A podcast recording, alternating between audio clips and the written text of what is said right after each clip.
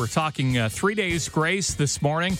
Guys originally from the Norwood area. This month marks the 20th anniversary of their self-titled debut album. It came out in July 2003. We were asking you, how did you first discover 3 Days Grace? All I can say is buckle up. Here we go. I discovered 3 Days Grace from the radio like everybody else, and I love their stuff. And then my friend Kevin R.J. Brown, he's a wicked guitar player, knows Adam.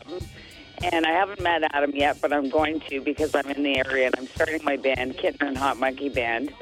And anyway, Kevin also knows Slash, and I'm going to be Slash's next wife because he's looking for a woman who is very prim and proper but has a dirty mind. This sounds like you've got this all planned out. I just figured it out because I was watching Guns N' Roses videos, and they were because they've got a new album coming out. And then Slash came on, and he said exactly the woman he wants is his dream woman. And I'm like, hey, I know that woman, and I know Kevin R.J. Brown. And Kevin R.J. Brown hopefully is going to be in my band because he's a wicked guitar player. So it all makes sense. My brain hurts. I don't know. It does. This is a lot for 7 a.m. on a Monday. Bottom line, you discovered 3 Days Grace on the radio.